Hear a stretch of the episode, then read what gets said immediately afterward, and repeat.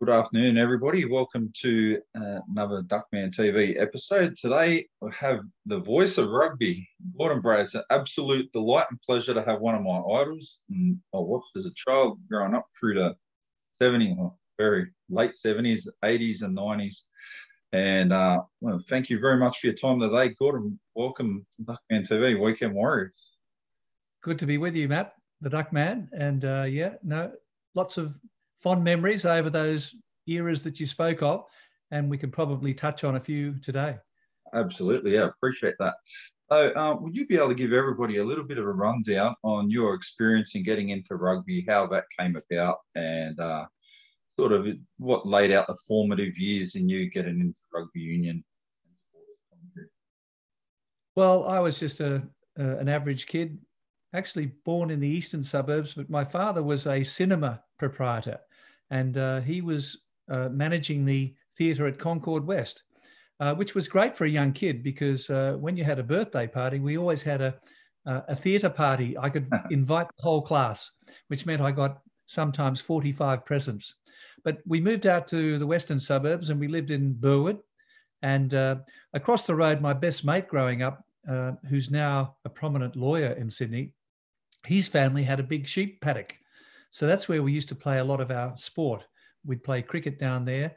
Uh, that was interesting, but more interesting was was rugby because you had to dodge the the sheep droppings uh, a lot of the time, and you'd come home with stains on your clothes, which didn't impress my mother. But um, we'd watch the ABC Match of the Day on television, uh, and I'm talking about the back in the early '60s, and even uh, the late '50s when rugby on television first started. But um, we'd watch the match of the day. Then we'd go out into the into the paddock, the sheep paddock, with a ball, and we'd have a few other neighbourhood kids. And um, I'd usually do the commentary, reenacting what had happened in the in the match of the day. And quite often it was Randwick playing, and they were full of wallabies. And my hero was the scrum half for Randwick, who became Australian captain and became a legendary player, a Hall of Fame player, Ken Catchpole. So I was Ken Catchpole. He was a scrum half, and I always wanted to be a scrum half, and that's the way it panned out. So, yeah, at primary school, played a bit of uh, rugby league at primary school, and also the West's Junior Rugby Union. Went on my first rugby tour when I was eight years of age to South Australia. when I got to high school at Homebush High, um, it was rugby all the way. Played a little bit of uh, league, played a little bit of Jersey Flegg. Um, my club team was Concord United. So played a little bit of Jersey Flegg, had a few games for Western Suburbs, but it was always going to be rugby union. And spent what three years in the first fifteen, the last as captain, a couple of years with combined high schools, then went to Eastern Suburbs and had a year and a half in in lower grades uh, before I saw the cadetship with the ABC, and that was pretty well the end of my serious rugby career. You have it in a nutshell. That's a good story to tell. So when you're around uh, Concord and were playing. So did you have much uh, experience with Briars at all? So Briars Rugby Club or Briars Sports Club in general? Well, that was my first rugby club. My father okay. took me down to the Briars Club, and uh, it was the under eights, I, I believe, and uh, that was my introduction to rugby union. I had an instant uh, affection. A lot of my mates were playing down there, and that led to getting a run with the West's junior team, which went over to South Australia. And and I thought that was absolutely right up there at the summit of the mountain. So, uh, yeah, Briars Rugby Club, who celebrated their centenary just a couple of years ago, was my first rugby team. Oh, that's very good. So I have a bit of an affiliation with them and uh, commentate a lot of the third division games. So I try to do the best I can to promote the games. And they're very forthcoming club. They're open and community based and it's very, very good. We've got many arms to Briars Club through in netball as well. So many sports. Oh yeah, absolutely. Terrific, terrific, facilities and uh, uh, a, a, wonderful bunch of people. Um, Wayne Erickson, I think, also uh, the test referee, who's now um, very prominent in rugby administration on the referee side.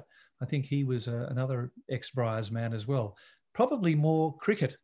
Um, I think I might have even played a, a few games of cricket for Briars and certainly against them uh, in those early days uh, before I hit my teens. Very nice oval. And they've up done they've done up the uh, clubhouse at the moment. They've got a delightful scoreboard there when you're playing a game of rugby, and probably good in the game of cricket too if you're out in the middle batting away. So he's looking up at the people in the grandstand. So that's a great setting. it, it is impressive. So uh, one of the things I wanted to talk to you about today was the history of the game, and you uh, eloquated that you can do this, and you know some information will be of great help to me in promoting the game. So I want to go back to the fundamentals of how the story of how it all began with William Webb Ellis back at the Rugby School of Warwickshire, 1823. Like effectively picked up ball in a game of football or soccer, as like known commonly in Australia, and ran it straight and ran it with vigor and conviction, and was not frowned upon, but he's definitely started the movement of rugby union. So, what can you shed light on that situation? What do you know about that? And other help us with? Well, I probably know as much as you and, and, and most others, but it's a very romantic tale. Some suggest it's um, extremely mythical. But as you say, Webb Ellis was playing in, in a massed football game at rugby school in 1823 when he had that inspired moment to pick up the ball and, and run with it. And that apparently was the defining moment of when rugby started. Um, I like to believe in in fairy tales and romance, so I'll go along with it. He actually was buried in France, and it's quite a tourist attraction now. His grave uh, in France, so he is acknowledged as the man who started rugby union. But clearly, it was a game that was played in the in the, the private schools that the leading schools in England, really, probably you look at seven or eight, um, and those schools, uh, middle class schools, where the parents mainly came from landed gentry, wanted the best education for their sons, so they were sent uh, to these private schools, and rugby school was one of those. And um, it became um, very much part of a, a, the moral compass, I suppose, of education of young men uh, in that particular era. And we're talking about, you know, the middle um, to the second half of the 19th century. So rugby um, was played in the private schools. It then spread to the north of England, um, which was very much the working class. And that created all sorts of problems when we got towards the end of the, the 19th century, because uh, a lot of um, under the table payments were made to those working class players. And this was really frowned upon by the Rugby Football Union, based uh, um, in obviously at Twickenham and uh, yes. the East India Club in London. So they said no, rugby must remain amateur. And eventually, um, three clubs were expelled by the RFU, three northern clubs, and the um, the working class played against the middle class teams, but there was a, quite a fierce rivalry there, and it became quite tribal. And then uh, in about 1792, I think, was the year, the northern rugby clubs, 22 of them, broke away from the RFU, the Rugby Football Union, and formed uh, their own union where players could be played. And that was the start of rugby league. It, it spread to Australia uh, around about 1908, yeah. and uh, rugby league broke away. And yeah, I, I, I've done a little bit of research on this, and and really, um, in the First World War, most of the rugby players in New South Wales went away to the First World War. Everyone in the Sydney competition, I would say about 80% of the young men signed up. But um, the Irish Catholics um, were against uh, conscription and, uh, and what it stood for, and they remained behind and they kept going with rugby league. And that's where rugby league really flourished during the First World War. There was no rugby union played at all because all the players were overseas.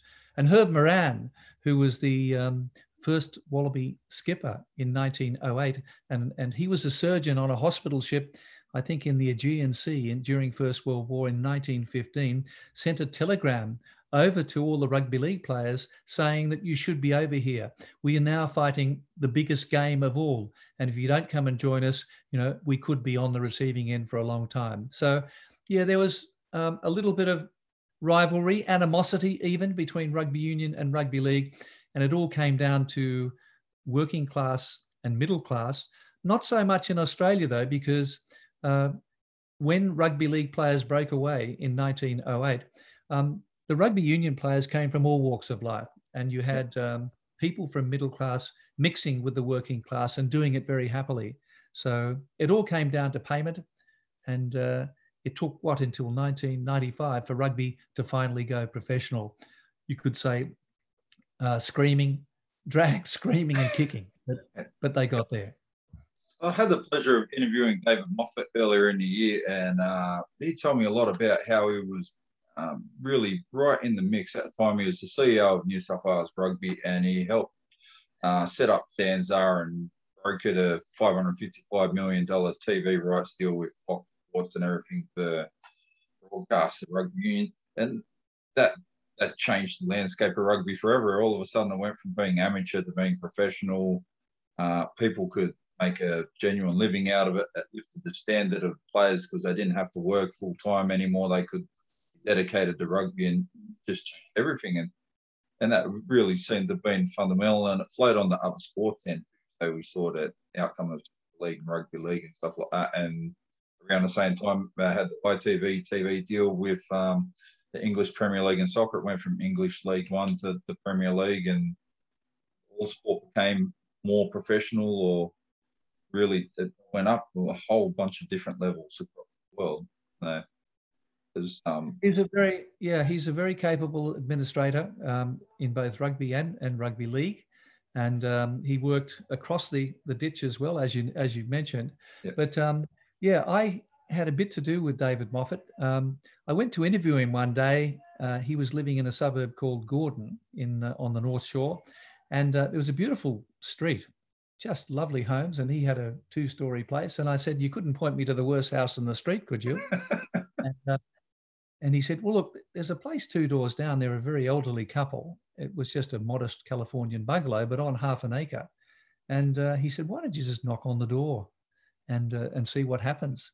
And i said oh i couldn't do that. I couldn't do that. We were living two suburbs closer into the city at, at lindfield Anyway, I drove past and said, No, bugger it, I'm going to knock on the door. So I knocked on the door, and this little old guy came to the door and he said, Yes, can I help you? And I said, Oh, how do you do? And he said, Before I could continue, he said, You're not Tim Bray's son, are you? And I said, Oh my God. He, I said, I am. And my father had died um, probably 40 years earlier. But we have very strong genes uh, on the on the male side of the the Bray family. Yes. And uh, so I have a close resemblance to my father, and he picked it up. And I said, uh, "Yes, I am." He said, "I was best mates with your father during the war, and he actually saved my bacon when I went AWOL. He got me back into camp. So, bang, that's where um, we ended up purchasing that house um, several years later. Uh, it was a talk about fate playing its hand, but um, an incredible coincidence. And uh, yeah, we finished up raising our children there in Gordon um, on that beautiful block of land. That's a very impressive story, particularly being able to pick up and uh, re-engage with like one of your dad's best friends or your dad's best mate so many yeah. years later in life. It's Right. Stories like that, they're, they're almost tear jerking. They just make you feel good about everything, that everything about society and about people. There's not enough of well, that anymore. It's, it's eerie almost, and um, you you think, well, that's almost divine intervention, isn't it? Yeah. I just couldn't work it out, but I went home to my wife and um, I said, look, we're going to buy that place. I don't know how we're going to do it, and I don't know how we're going to manage it, but I know it's going to happen. And eventually, it did happen um, against a few obstacles, but uh, it was certainly a game-changing moment for the family. So, was David Moffett able to help give you a slice of a five hundred fifty-five million dollar TV rights deal to buy that house at all? So. Yeah. no, well, he was he was the man who's who inspired me to go and knock on the door. So I owe him big time. But also, he was a very good first grade referee. And um, I recall uh, we were doing a Trans Tasman Championship, under 17 Trans Tasman Championship. So we had Auckland, Auckland under 17, I think Wellington under 17, New South Wales, Queensland, ACT. So it was a really interesting competition at Victoria Barracks. And uh, I was a touch judge, um, assistant referee, as they're called now. And David Moffett was refereeing he was doing a match between Auckland and uh, New South Wales under 17. And uh, he was upsetting the Auckland boys because he kept penalising them for going off their feet. And um, I think, actually, I think they had a, a, reasonable case. I think he was being a little um, overly harsh on them. Anyway, um, he got caught in a ruck, and the Auckland forward saw the opportunity to absolutely pile on top of him, and he he disappeared from sight. I couldn't believe it. You talk about strange things happening on a referee field, on a, on a rugby field. David Moffett disappeared under this bevy of Auckland under 17 bodies and uh, twisted his knee totally and had to be carried off on a stretcher, which meant that I had to go out and, and referee and finish off the game. And uh, yeah, I think Auckland actually won. So that proves that I'm a very partisan, objective referee. Oh. But also playing playing in that tournament for the Queensland uh, under 17 team, and I got to referee them as well. Uh, one Daniel Herbert, World Cup winner, and also Pat Howard, um, another famous Wallaby. So yeah, that was that was really good fun. But poor old David Moffett, the worse for wear. He finished up in hospital, and uh, I finished up, you know, having a beer with the players, celebrating. so where was Daniel Herbert playing number twelve that day, and Pat Howard playing in at ten, or was he playing fullbacker on the Howard, wing? Pat was number 10 and yeah. Dan Herbert was number 12. And you could see their quality then. I mean, Herbert was just a um, stout, robust, hard running centre. And uh, he just broke the line. And uh, he really, he and Pat Howard really stood out for that Queensland team. That's outstanding. So, okay, we'll get back to some of the questions. That that's a that's a good story. I like those sorts of got stories. off track a bit there. Yeah. Yeah, we did.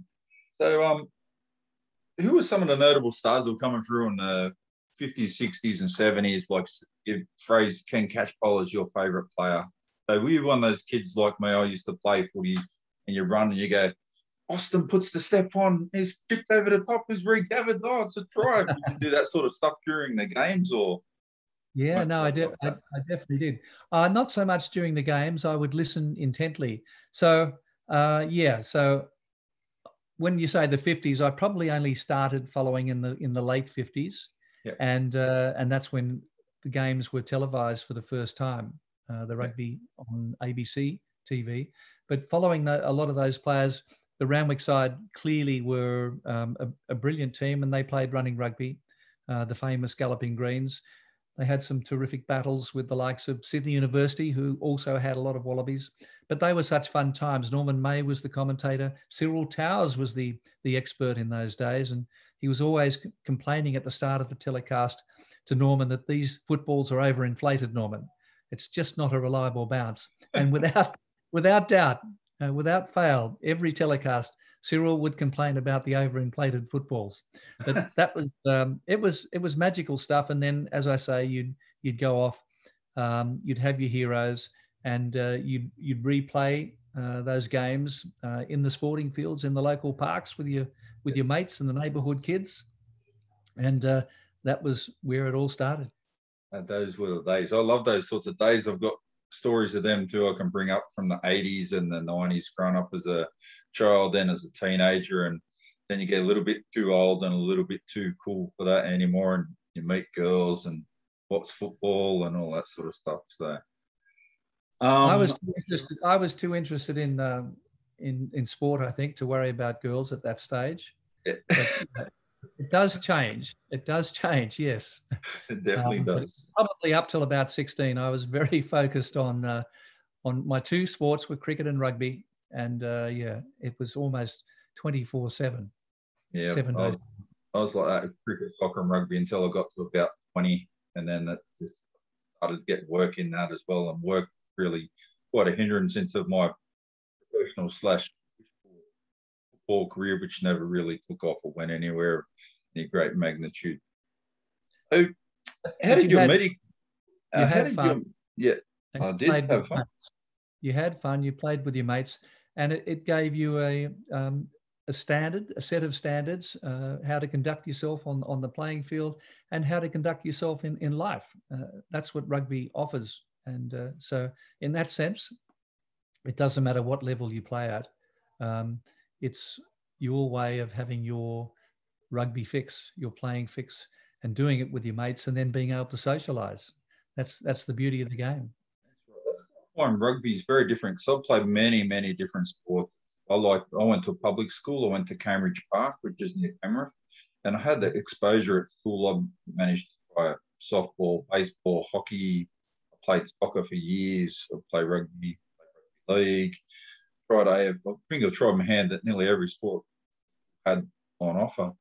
And that's one thing you get to do in Australia that you might not really get to try elsewhere. Because when you speak to people from other countries, they say in England, you're either a rugby league person or you're a rugby person. If you're a football person, that's what you do. There's you don't really bounce around between, oh, this year I'm going to do this, or on Saturdays I'm going to play with my mates, I'm going to play rugby another day, you're going to play touch football another day. It's not really like that, is it? No, no. I think um, it doesn't. It, what you're saying is, although you you didn't go to a, a private school, you went to a, a public school, a state school, um, as I did, and uh, the opportunities are still there. Uh, in the in the school holidays, you can attend sporting camps. Uh, you know, Department of Sport and Recreation. There are always those opportunities. So that was always there, and and you could go to any sporting club in your area, whether it be soccer or rugby league or hockey, whatever, cricket um, and you could be involved. So, as you say, we have that freedom of choice in Australia, and uh, we we have the the beautiful weather conditions. Even in winter, um, you, you know, you get days where it's like the middle of summer. So we're very lucky in that regard, and we have a lot of open space, a lot of parks and playing fields and sporting facilities, and a lot of support now from the from the government, state government, and the federal government to make sure that everyone has an opportunity to be involved. There's a real focus on sporting activity because that's healthy. Um, that's it's right. healthy development as kids, and uh, also your your education and and respect of teammates and and opposition players. That's all part of the deal. Yeah, absolutely. Off character building and helps um, make people who they are, who they become. So it teaches you win and lose and be respectful and be able to take instruction and deliver that and help shape who the people are now. So grandchildren, I've got a grandson who plays under sixes rugby league now and, and he loves it and they get the most enjoyment to watch him play. So it's amazing. I've only so, got one grandchild. Um, yeah. She is 17 months. So she's over in London. Yeah. Um, she's going to be sporty. I can tell you. My daughter's over there, and uh, they're based in London. And uh, little Eva Rose is on the go. She is on the go. Um, we're convinced she's going to be sporty because she just takes off, and uh, she doesn't stop. And she uh, she's not very sociable. She just entertains herself. And, uh, and in fact, Mum has been lit- the only time Mum gets any affection is when Eva Rose is sick. You know, okay. she's not. 100%. That's when she needs a bit of affection. Otherwise, uh-huh. she's off and doing her own thing. Yeah. So that's going to be very. We get haven't you know been with her yet. We're hoping to get over there at some stage before the end of the year, yeah. uh, which I'll really be looking forward to. But um, yeah, that's one of the frustrations of this pandemic. Yeah, unfortunately. So, um, how did your media career as a sports broadcaster take shape? And I know that you previously said that Norman Nugget May was one of your idols as a person coming through the media, particularly as a young man, he would have been about 40 when he started working with you, I imagine, and he's well versed. So what was that like?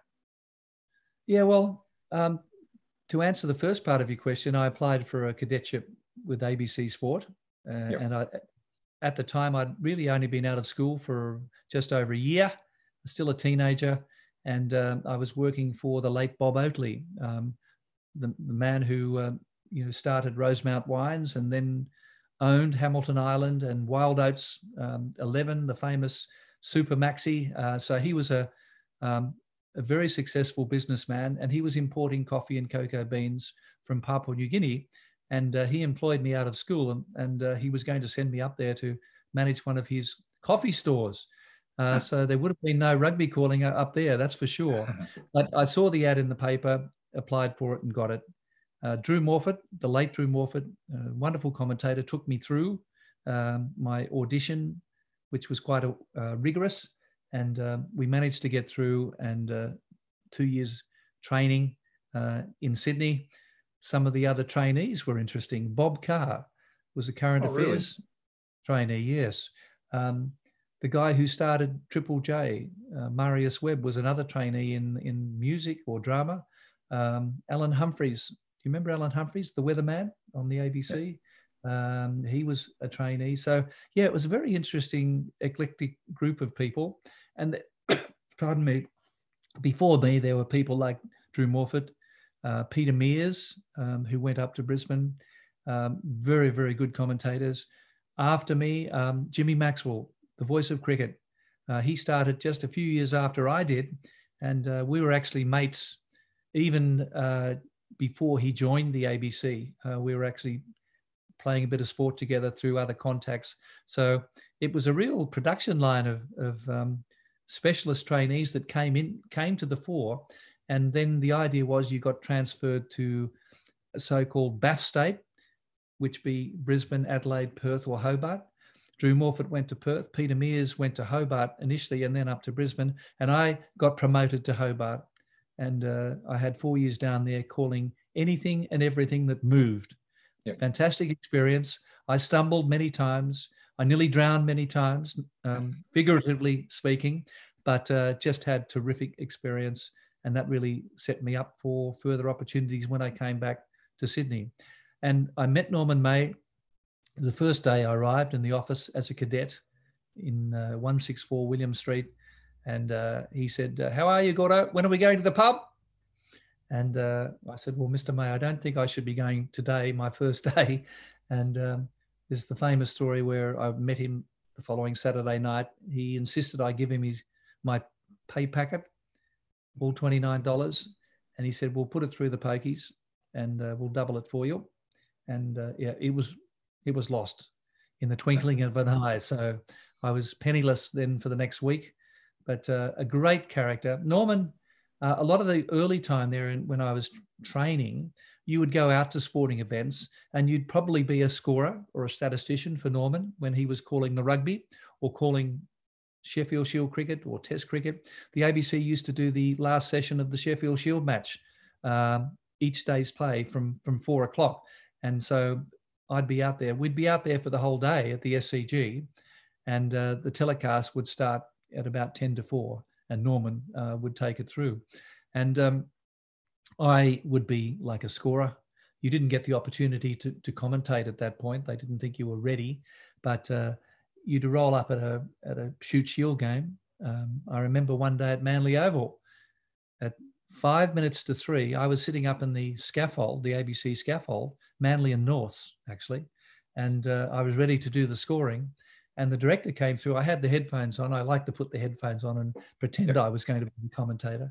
And the director said, Nugget hasn't turned up, Gordon. You may have to call this. And I said, What? Okay, I'm ready to go. I can do it. Yeah. And uh, anyway, so I, that the adrenaline really got pumping. And then at one minute to three, Norman May screeched. I heard the tyres screech outside that brick wall um, at the northern end of Manly Oval. And I looked over the scaffold, and sure enough, it was Norman and Ken Catchpole, who was the expert commentator that day. And they scrambled up the, the ladder to the top of the scaffold. Norman jumped in the seat. He said, Hello, Gordo. Who's playing? and, uh, and I just looked at him. I said, Oh, Mr. May gave him the headphones and he said, May here, standing by. And Ken Catchpole put his headphones on and bang, away they went. Q Norman. Well, it's a, a lovely day here at Manly Oval, and uh, we've just witnessed a remarkable reserve grade fixture. And he's looking at the scoreboard, and Manly has won by 18 points to 15. And I thought, how can he say that? He wasn't even there. Yeah. But anyway, he went on and did the commentary, and it was a flawless commentary, I've got to say. I, I was just awestruck to think that he could do it. Afterwards, I said, Mr. May, how could you possibly say that reserve grade game was uh, such an extraordinary fixture? He said, No problem, no problem. We were watching from the RSL club across the road.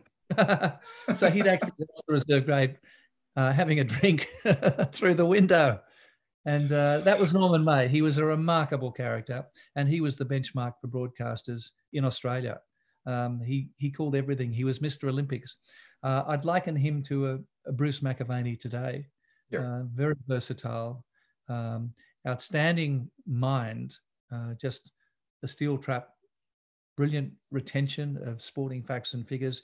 Gave the impression he didn't do any homework, but he did. And uh, he had a photographic memory, but he had a real sense of um, entertainment and, uh, and drama and theatre when it was needed. Um, and he was just a fantastic mentor, someone who you could observe and, and see how he worked yes. and uh, see how he performed. And uh, it was always at a very high level. So you yourself have been involved in nine Olympic Games and five Commonwealth Games. So what's your biggest highlight out of all of those experiences you've had with Games and Olympics? Well, I got my my first break. I was in Hobart in 1974, the end, coming towards the end of my stint in Hobart, and the ABC decided they were going to send a, a young commentator uh, from someone from around Australia. I, I thought maybe Drew Morford or Peter Meares would get the gig. They were more senior to me. Um, I'd worked very hard in Hobart and made a good impression. There was another young guy there, Graham McNaney. So I thought, look, I'd be a chance. And this was really breaking with tradition because all of the senior ABC callers, uh, people like um, Dick Mason, Norman May, uh, Noel Bailey, um, Ken Dakin, these were all very senior sports commentators, very versatile, Arthur Denovan. And uh, I thought, I'm a rough chance, but when they announced the, the team, there was a young man in there. It wasn't Drew, it wasn't Peter Meares, it was Graham McNaney, my, my colleague in Hobart. And um, he was a very talented commentator, but I was absolutely devastated that I'd missed out. And um, as events turned out, he invited me to his barbecue. And uh, I've told this story many times. He was cooking my steak on the barbecue, and a brick fell off the barbecue. Someone knocked it. It wasn't me. Fell straight onto, his, onto his foot, and he was only wearing thongs, and it fell onto his brick toe on the edge. The edge of the brick fell full force onto his brick toe, onto his foot, onto his thumb, onto his onto his um, toe, yeah. and uh, yeah, and broke his broke his toe, his big toe. So he was ruled unfit to travel. And the call came through next day that Gordon, you're going to Christchurch as part of the ABC team. I think I was the, the nearest person to Graham um, in terms of geography. And uh, it was just a matter of changing the, the name on the airline ticket to get me to Sydney. So that was that was a massive break. And uh, that got me onto the games team. I didn't do a lot over there. Uh, I saw one of the outstanding performances there was Filbert Bayi from Tanzania in the men's 1500 meters. John Walker, the great Kiwi 1500 meter runner, was probably the local favorite, most definitely. But Filbert Bayi um, decided to just shoot out in the lead and he opened up a, a big break on the field, probably what, 40 meters, and kept going at this incredible pace. And in the end, he smashed the world record I think the first four runners were under the world record for 1500 meters, and John Walker stormed home into second place, a gallant run. But that was quite incredible to see something like that. But that was my first experience of a games. Shared a, a motel room with Dick Mason, uh, the uh-huh. the great broadcaster from Melbourne, the late Dick Mason. Uh, he, he was an AFL caller. He did cricket. Basketball was one of his loves, and also baseball. In fact, he was a, um, a pee wee baseball umpire, and uh, he was a very large man. He was uh, certainly overweight, and um, he had a Datsun 240Z, a sports car. and one of the funniest things I've ever seen was Dick Mason rolling up to the ABC studios in Melbourne after he'd um, umpired a, a, baseball game, a pee wee baseball game, and all his baseball gear and trying to get out of this 240Z. He had to actually leverage himself out backwards and, and go on his back onto the ground to actually get out of the car. So uh, he was a great character. I remember he wore the same pair of trousers for three weeks. Um, he used to hang them up over the coat hanger and, and they'd hang down. And that's all he had. He only just arrived with a little um, sort of airline bag. And that's they were the clothes. a few pairs of underpants and socks, and just basically one pair of trousers. And uh, yeah, I, I, couldn't get my head around that. But um, yeah, that's probably a little bit too much information. But uh, he, he, was he was a terrific commentator. I can relate to being a big guy getting out of little caravans and very little cars back in the day and had a Mitsubishi Lancer and uh, I had right and at six foot five and 150 odd kilos, it's uh, not the easiest. It's not easy. In and out. I have trouble getting out of my car now. Um, and uh, yeah, it's you've you've got to be a little bit self conscious, haven't you? When when make sure no one's watching. Yeah, that's right. Mm. So um, through the seventies, eighties, and nineties, coming back to rugby. Um, how do you think some of the rule changes have uh, affected the game from them rolling forward into now? So, yeah, it's interesting. I, I think if you go back to the 60s when I really was taking a keen interest to you could kick the ball out on the full from anywhere on the field. So that was that led to a lot of negative rugby, and um, it didn't really encourage um, running rugby. Uh, I think the Fijians, when they came to Australia in the early 50s, certainly turned that all around with their brilliant running style, their love of ball in hand and support play and spreading it all over the field. And, and they probably saved Australian rugby uh, with those tours in 52 and 1954. They packed out uh, the Sydney Cricket Ground and that saved the finances of, of, of, Australian rugby. So that was an important one where you could only kick it from inside your 22 when that was changed. I think um, uh, the idea of quick lineouts, um, the, those rules that have come in that have sped up the game where you can have a quick lineout, um, that's been very positive. Um, lifting in the lineout.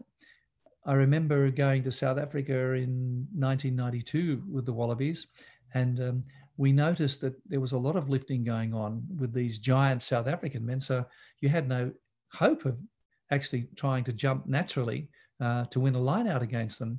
So that was a development. And I think people, the administrators saw the, the benefits there that not so much the lifting, but uh, supporting the jumper at the top of the jump. You could do that. So that sort yeah. of crept in. And then finally, I think about maybe it was about 14 years ago, um, lifting in the line out was allowed. So you get a um, a lot of variation now and a, and a lot of a bit a lot of ability to um, get a clean line out ball to the backs and get things moving. So moving uh, the back line five meters back from the scrum. Um, I'd like to see that 10 meters back from the scrum actually.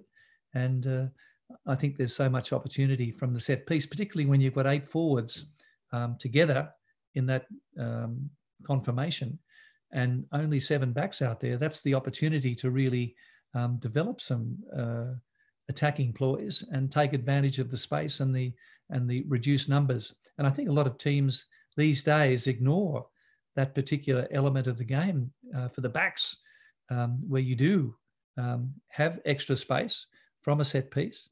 You've got that extra five meters with the defensive line, and uh, you know I, I think teams should be more focused on taking attacking opportunities from the scrum. So, how do you think a development like that, if it had come in, let's say, the 80s, it would have helped like one of the great attacking sides? They say that the Grand Slam Wallaby side of 1984 is one of our greatest ever attacking sides. And that was really my first foray into following rugby. I was only young, I was only six or seven.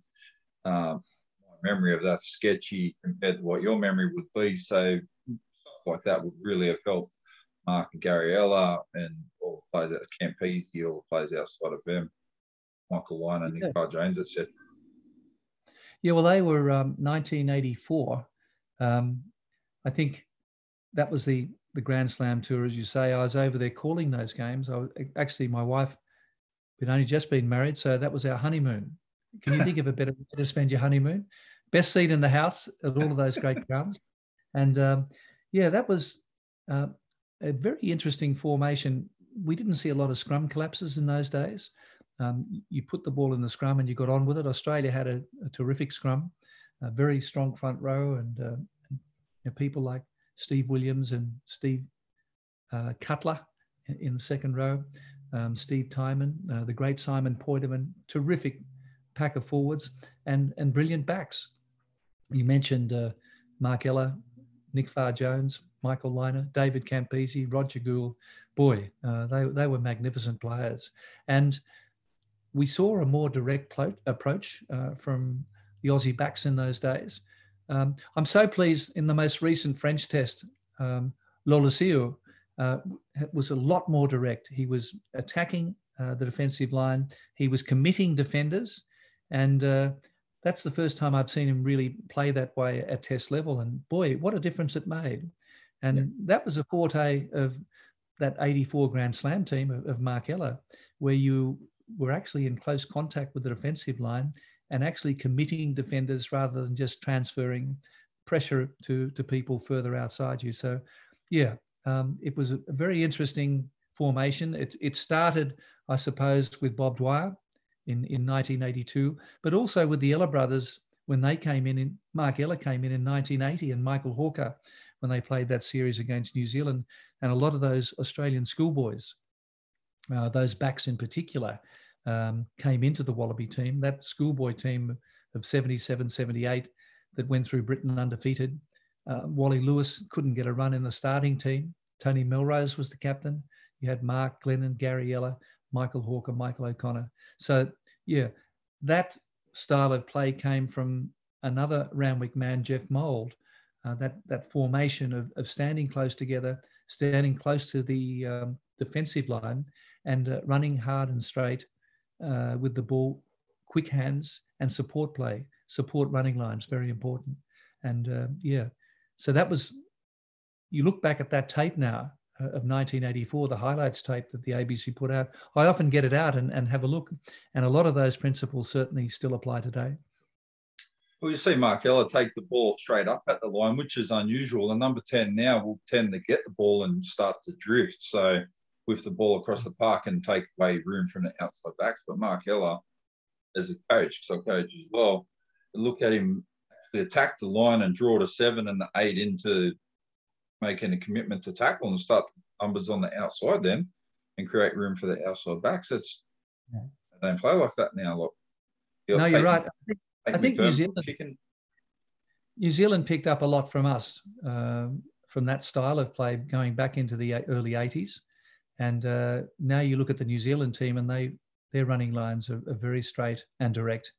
And uh, they're all about creating space out wide. And they do it very successfully, particularly on the counter attack. Yeah. So, yeah, I saw um, there's only one thing I suppose rugby now. I watched young Tate McDermott the other day in the third test I picked the ball up a lot for a nine. I've played with nines, a box kick the ball. He looked a box kick an awful lot. So maybe it's the game is constantly changing, but yeah, I would like to see him run a bit more ball in hand. Got a lot of talent and potential, so create different chances by of, doing that. Of, he got some quick ball there, and and he does like to run. That's his forte. Um, yeah. But clearly, a halfback in this modern game has to have that extra string of a, a good a reliable, accurate box kick. Yep. Um, we're going to we'll see a lot of it in the uh, Lions, British and Irish Lions, South Africa series. Faf de Klerk, um, he's pinpoint accurate, and uh, yeah, it's it's part of the game now, unfortunately. But Tate McDermott um, does have really good pace off the mark and good acceleration, and uh, yeah, I'd like to see him still be prepared to to run uh, a little bit more. And there yeah. were half gaps there that he could easily have taken in that last French test, um, yep. where he, he actually then passed. So he is a guy who can worry a defense, but have a run if you get quick ball and uh, and commit the defenders. And uh, if you're not going to take the gap yourself, put someone else through. That's right. So in 1991 Rugby World Cup, that was pretty much a landmark event for you, and the the Wallabies ultimately won the World Cup. So on the back of very strong performances, we beat Samoa in the group stages, I think. So, and then we rolled into the quarter final against Ireland, and it looked like we are going to drop that game. And we just come. What was your takeaway on that game? Well, that was um, it was horrible when Gordon Hamilton scored the try. I can tell you, I was, I, I looked at my fellow commentators, Chris Handy and Gary Pearce, and uh, they were as white as ghosts you, you think there'd been a death in the family. We looked at each other and said, Oh my goodness, we could be going home. Well, we wouldn't be going home, but the Wallabies could be going home. And uh, that's where we didn't say anything for 31 seconds. I timed it, but deliberately didn't say anything because the jubilation, the euphoria of the Irish fans who ran out on the field um, was just palpable. Uh, you, it would have been criminal to say anything at that point. But uh, probably the most dramatic game I've called involving the Wallabies. And uh, when they won that game, we were in the pubs afterwards with Buddha and Gary Pearson. The Irish fans were pretty devastated. But after an hour, a guy, an Irish fan, came up and said, Hi, I'm Paddy. And I've got to say, um, Ireland's now the second best team in the world because we've just lost to the best. And uh, I was very confident we'd go on and, and win uh, the final after that performance. It had been a terrific campaign all the way through. Big win over Wales, um, a torrid match against Samoa, um, beating Argentina in the first game. So everything was on target. Uh, there was huge support back in Australia through the ABC live telecasts. And uh, yeah, the rest is history. That performance yeah. in the first half against New Zealand at the same ground, Lansdowne Road, was a near perfect performance by the Wallabies. And uh, David Campese stole the show with the first try, and then that miracle pass to Tim Horan. And then the final was, as it turned out, England changed their game plan and, and really ran the ball at us and, and stretched Australia totally, but somehow we held on. We survived. It was a survival exercise. And um, great work by Timmy Horan um, and Simon Poidevin just before him to, to set up that Horan break. And then the throw Bob Dwyer, um, I did an interview with him recently, and, and he said that is the only time in the whole World Cup where we called a throw to Willie Ofahengaue. And uh, it actually went to Willie. I, I was so surprised. I thought Phil Kearns has stuffed this up. Went to Willie Ofahengaue, and Bob Dwyer said, We knew that if we threw the ball to Willie, there was no chance he would drop it because he had the biggest hands he'd ever seen. They were like dinner plates. And uh, of course, Australia drove over the line for the only try of the game to Tony Daly. Ewen McKenzie and Tony Daly went over the line together. And in commentary, I said, give it to both of them. But Daly got the try. McKenzie certainly had grounded it as well. But uh, yeah, it was a magnificent occasion for Australian rugby, surpassing even the Grand Slam to win the World Cup in 1991. So that semi-final game, from well, I was going through the highlights of that again the other night, watching that, and out of all the games, I, I haven't seen Campo play 101 tests. I've probably watched 40 or 50 of them. But that one game is the best game of rugby I've ever seen him play, in my opinion. So might not be you've seen many more games. I'm sure you've seen him play better games from from the time, but his involvement, everything he did was at the highest level he could do every time. Pass, no look pass, drawing two players on the outside to Tim Horan away. That was a good try. Counter run across field. There's one of the best tries you're ever going to see. But um, it's good to see the two prop get in there in the final and score tries, yeah. not seagulling in the corner either. yeah. Well, I think Campo is probably the, the greatest entertainer um, I've, I've, called um, as a commentator. And um, that semi final, as you say, um, the All Blacks were spooked by him. That certainly that try where he ran diagonally towards the corner post, they held off. They just didn't know what he was going to do. I don't think Campo knew what he was going to do either. That was the beauty of David Campese. Um, his teammates didn't know what he was going to do, and half the time he didn't, let alone the poor old opposition.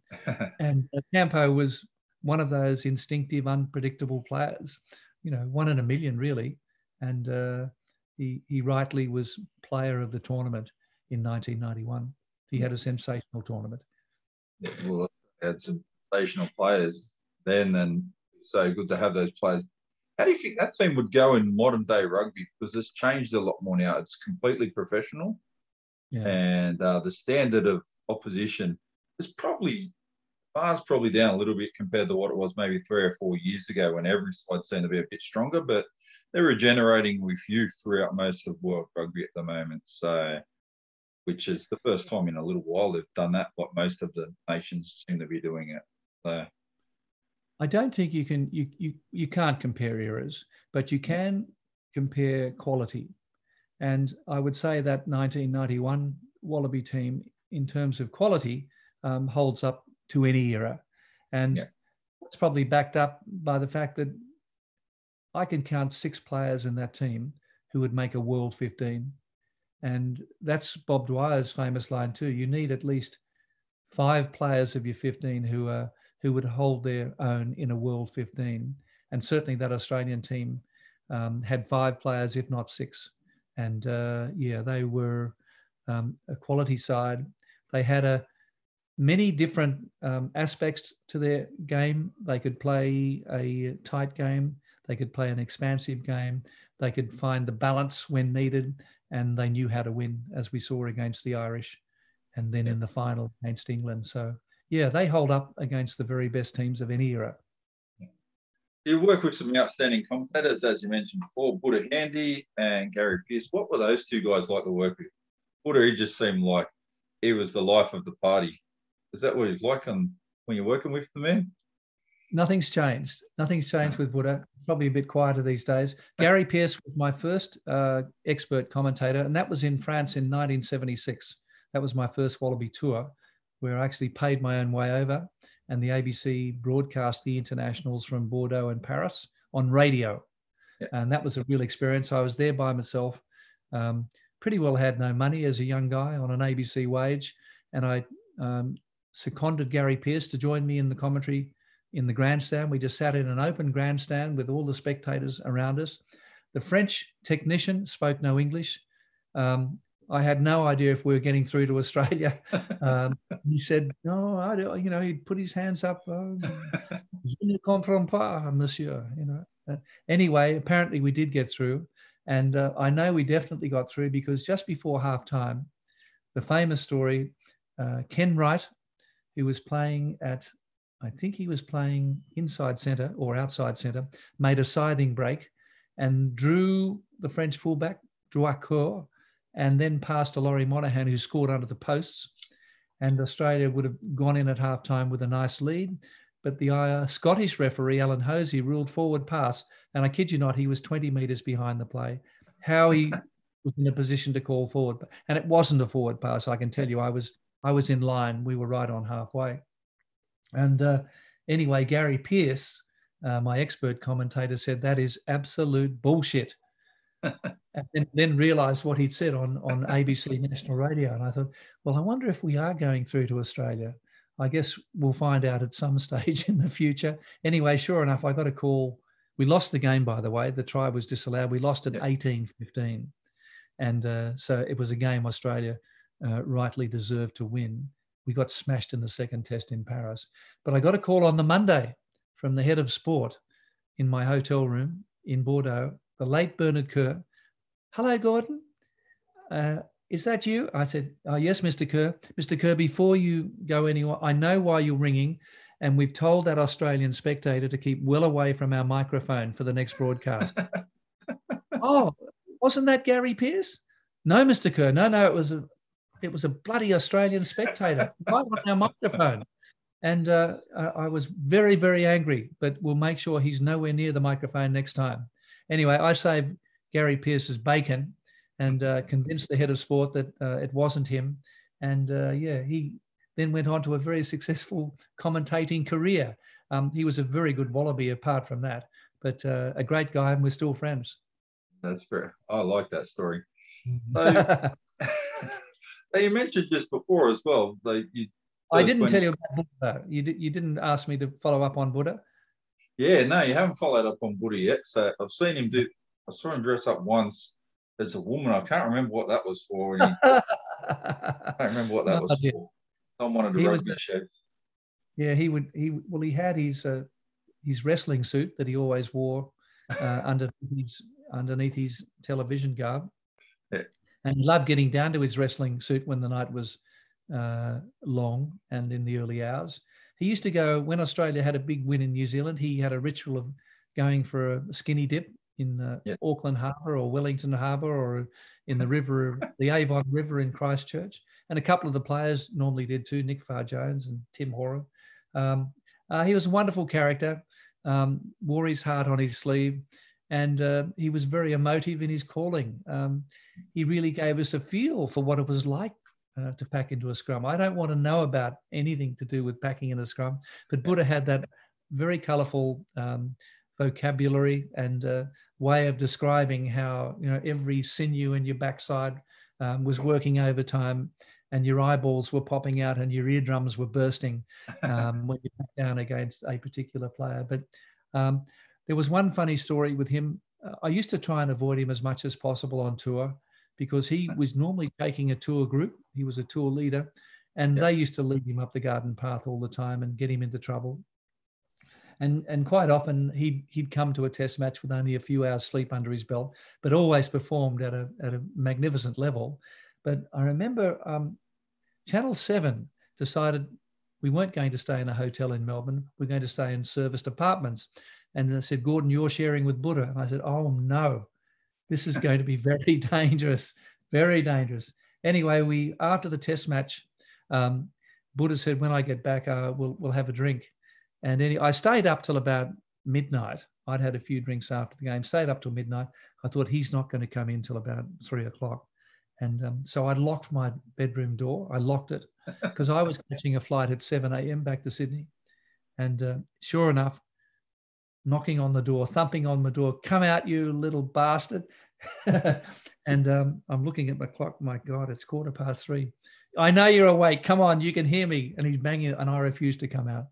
Anyway, uh, I got back to sleep, and then I snuck out at about uh, the alarm went, and I snuck out at five thirty, and I came out, and the lights were still on, the TV was still on, and there was Buddha in his underpants and nothing else, his feet up on the table. He had a, a bowl of sultana bran, a fork in the other hand. His head was back and he was snoring. And on the TV were the cartoons. And I thought, I think to the today where you have a mobile phone, if only I could have got that shot. It, it was the most candid uh, shot you'll ever get of Chris Handy in his underpants with his Sultana Bran, his fork, and snoring and watching the cartoons. And I snuck out the door and closed the, the latch very softly and escaped back to Tullamarine Airport. But uh, it could have been very nasty, I must say. It could have been ugly. Uh, as it turned out, um, I had my Sultana Bran out at the airport.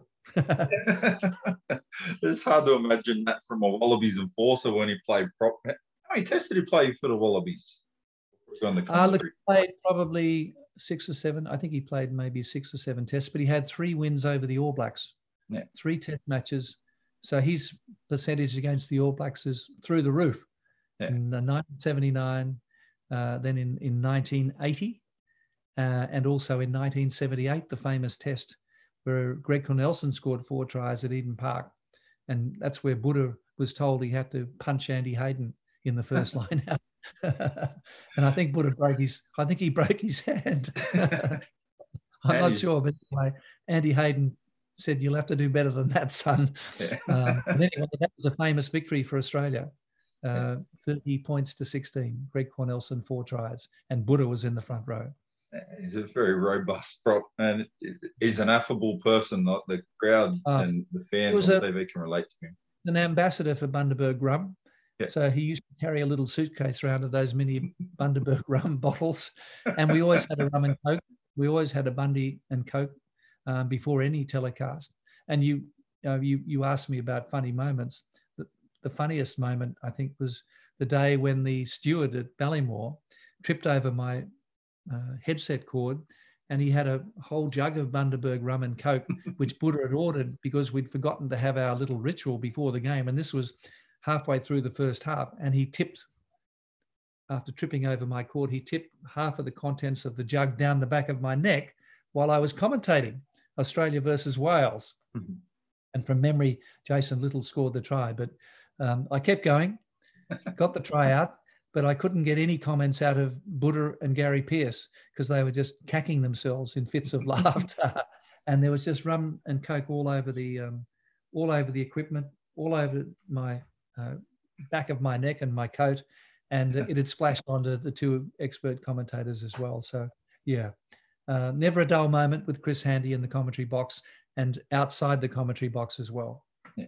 You've done many a tour around many places all over the world as well where are some of the great places to go, great pubs to have a drink, and great place to have feed throughout the world that you've been? You'd like to really promote or drum up.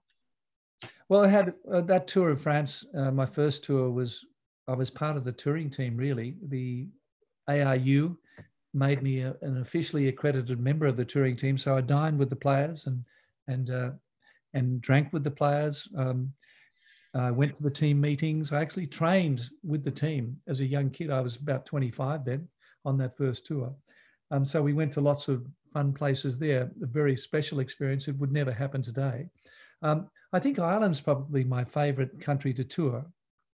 When we when we beat uh, Ireland in that game in the quarter final in 1991, we went to a Japanese restaurant, and uh, with uh, Tim Gavin was there and a, and a few other mates, and we were actually dancing on the tables, singing Waltzing Matilda. And then we went over to the old Belvedere Rugby Club across the road. We were uh, politely asked to leave the Japanese restaurant in Donnybrook. And we went over to the old Belvedere Rugby Club. And one of the people in our party was the late, great Paul Ramsay of Ramsay Healthcare fame. And uh, Paul was a, a huge Wallaby supporter, very gregarious soul, loved his rugby and uh, we were having a wonderful time celebrating the win. And um, we went to the old Belvedere Rugby Club, and Paul went up to the little barman and slapped down what I reckon was about 500 bucks US dollars mm. on the table and said, How do you do? I'm with my colleagues from Australia. My name's Paul Ramsay, and I want to shout the bar. And the whole place was absolutely teeming. And uh, the little uh, Irish barman looked up and looked at the $500 US dollars and said, Oh, I'm sorry, sir, we only accept Irish punts. And uh, couldn't get a drink. We couldn't get a drink there. He wouldn't accept US dollars. Can you believe it? So, anyway, once the locals heard that we were going to shout the bar, we didn't have to buy a drink all night. And uh, yeah, we were accepted as honorary Irishmen, I think, uh, on that occasion. So yeah, Ireland's a very favourite place for me to tour. Um, yeah. If I look at other spots around the world, the Hong Kong Sevens, um, probably covered the Sevens for uh, more than a decade, and that's one big party. And uh, having the opportunity of, of drinking kava with the Fijians at the Hilton Hotel in their hotel room after they won uh, the, the, Hong Kong Sevens final against New Zealand uh, with Nick Farr Jones. Um, God, I was sick that night. I really, Kava just does not agree with me. And I don't remember what happened. I don't even remember getting back to my room. But apparently, Nick says we went out to a bar and, uh, and then came back in the early hours of the morning. It's all a blank to me. But um, yeah, lots of fun times. And uh, yeah, it's, it's all about that socializing and having the opportunity to socialize with the players is, is really very special. And uh, that's been um, an opportunity afforded to me um, over a long period. Yeah, that's what I think one thing rugby really offers that some of the other sports don't. Like uh, soccer's got to that professional level now. Like players get weighed but I'm aware of before games, after games, and all this stuff. And I'm not sure rugby does that. They're still I've players at the end of field games. Oh, you want a beer? They're already walking down with two, and I said, "You want one? Well, I'll have a beer." Now, yeah. knock back a couple of beers with people in the crowd, then they wander off and do their after match function and whatever else comes with the That's proceedings. The joy. It's the joy of grassroots rugby, and um, it's it's very sociable. Um, people uh, are generous, they're friendly. Um, we all have a um, a common connection, and uh, it's a if it's the home team, it's about being hospitable and uh, entering into the spirit of what it's all about. I'm going to run a couple more questions by, and I thank you for your time this afternoon. It's been absolutely delightful chatting with you this afternoon. Um, so, women's rugby has really exploded since the 2016 Olympics, and on the back of the gold medal winning sevens women's rugby. Uh, the good thing is that most of those girls are still playing some level, either Jack mm. Scott Cup or Super Rugby in their appropriate states or sevens rugby. So how, how do you think we can take rugby to go forward from that, in, from a women's rugby purpose to really help benefit the Wallaroos down the track? Well, I think um, with women's rugby, uh, the the Rio gold medal was a, wonderful catalyst, and it, it's incredible how um, those sporting heroes then generate are a catalyst for the next generation of, of, youngsters, of young girls coming through. I mean, you see Ash Barty now, and all the young girls who are wanting to play tennis now and become an Ash Barty. So, in our uh, young days, uh, Matt, we had our heroes, and we looked up to these people because they were probably uh, conquering the world, um, or certainly performing at a very high level. And and I think the Rio Olympic team winning that gold medal has uh, really created an explosion of interest in, in sevens rugby and also women's rugby. So it's important now um, to, to maintain that momentum. And the Australian women's team are, are right up there in, in, in the top three uh, in the world. And it comes down to uh, programs in the schools.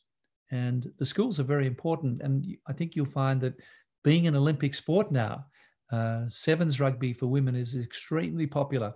I'm involved with Hunters Hill Rugby Club, who I'm, I'm sure you've commentated, yep. and uh, they have a squad of 30 females, uh, and uh, they play sevens, and uh, that's a subbies club. So all of the Shute Shield clubs um, have women's teams, and uh, the Wallaroos are now being, you know, very well backed and, and supported by Buildcorp. Um, Tony and Josephine Sukkar have done a terrific job there in really fostering and uh, elevating women's rugby um, to the level it deserves. And uh, as a result, Australia is now very competitive and will be looking forward to competing in, in the World Cup. But the, the crux of your question is it's got to be maintained. We've got to have those programs, the development officers and the teachers, and even the equipment um, so that young girls can be involved at school level. And um, and the Olympic uh, funding that, that comes with being an Olympic sport, um, the main thing is that that's being injected in the right way. So, the best ever Wallaby players you've seen, mentioned them before, Mark Ella and David he did it. Got all the flair and panache and everything that you look for. They be your favourite players, Wallabies, or best ever players you've um, seen? Yeah, I could go from my first commentating start in the mid 70s of test matches, um, I would say my favorite players, I can, I can run through them. I love Ken Wright uh, when, when he was playing for Australia. Um, the Zip Zip Man, he went to rugby league. Um, before that, um, my heroes, obviously Ken Catchpole, um, the late John Thornett, uh, the Wallaby captain who led that beautiful tour through South Africa in, in 1963. Um, Rob Heming, a second rower from Manly. Um, he was only about six feet two. Now, what's that? I've got, in, in metrics, I've got to be careful there. 188 centimeters, something like. I'm 195. I'm six foot five. Okay, well, he, you'll appreciate this, Matt. Rob Heming was uh, jumping against Springboks, who were twice his size, and competing against Springboks, who were literally twice his size in South Africa in 1963. Um, he had a wonderful series. Australia drew the series, unlucky not to win the series, and they were fated and hailed as, as real heroes in South Africa um, and also by the rugby world. Rob Heming, at six foot two, maybe just barely six foot two, could clap his hands above the crossbar from a standing jump, um, which massive. is pretty amazing. Yeah, that's that's pretty amazing. And uh, so he was uh, he was a bit of a, a hero of mine in those early days as well. And then we came through um, to the late 70s and the 80s, uh, Mark Ella, Campo, Simon Poidevin, Timmy Horan, John Eales. um, to me was an absolute freak. He became a, a, a great leader. Um, a very underrated player for me, not only as a player, but as a captain, was Andy Slack. Um, a terrific guy, very much a team man. And Nick Farr Jones, boy, oh boy, Nick Farr Jones, one of our greatest uh, Wallaby captains. Um, who else haven't I mentioned? Tim Gavin, uh, I thought was a, a, brilliant number eight, and Willie Ofahengaue. I love Willie. Um, incredible, incredible talent. You did, did not upset him. The Irish did in that uh, quarter final uh, in the 91 World Cup, and they came off second best. I've never seen such a um, fistic fury from from Willie O. In, in this day and age, a couple of players would have been would have been um, would have been sent off. And um, yeah, I think and coming through to the uh, the current crop of players, um, I did enjoy Kurtley Beale. Um, yeah. I was a big fan of Quade Cooper. Um, he was the guy who had to be treated correctly, and I don't think Australian rugby really looked after him as well as they could have. Uh, but he was certainly a pretty freaky talent, and um, I do hope that he is accepted, by the way, as an Australian citizen. He's apparently applied three or four times now, and, and yeah, had his ten years. Yeah, and, and, to me, that's just ridiculous. Um, Quade Cooper to me is a, a you know a, was a great player for Australia. Seventy Test matches.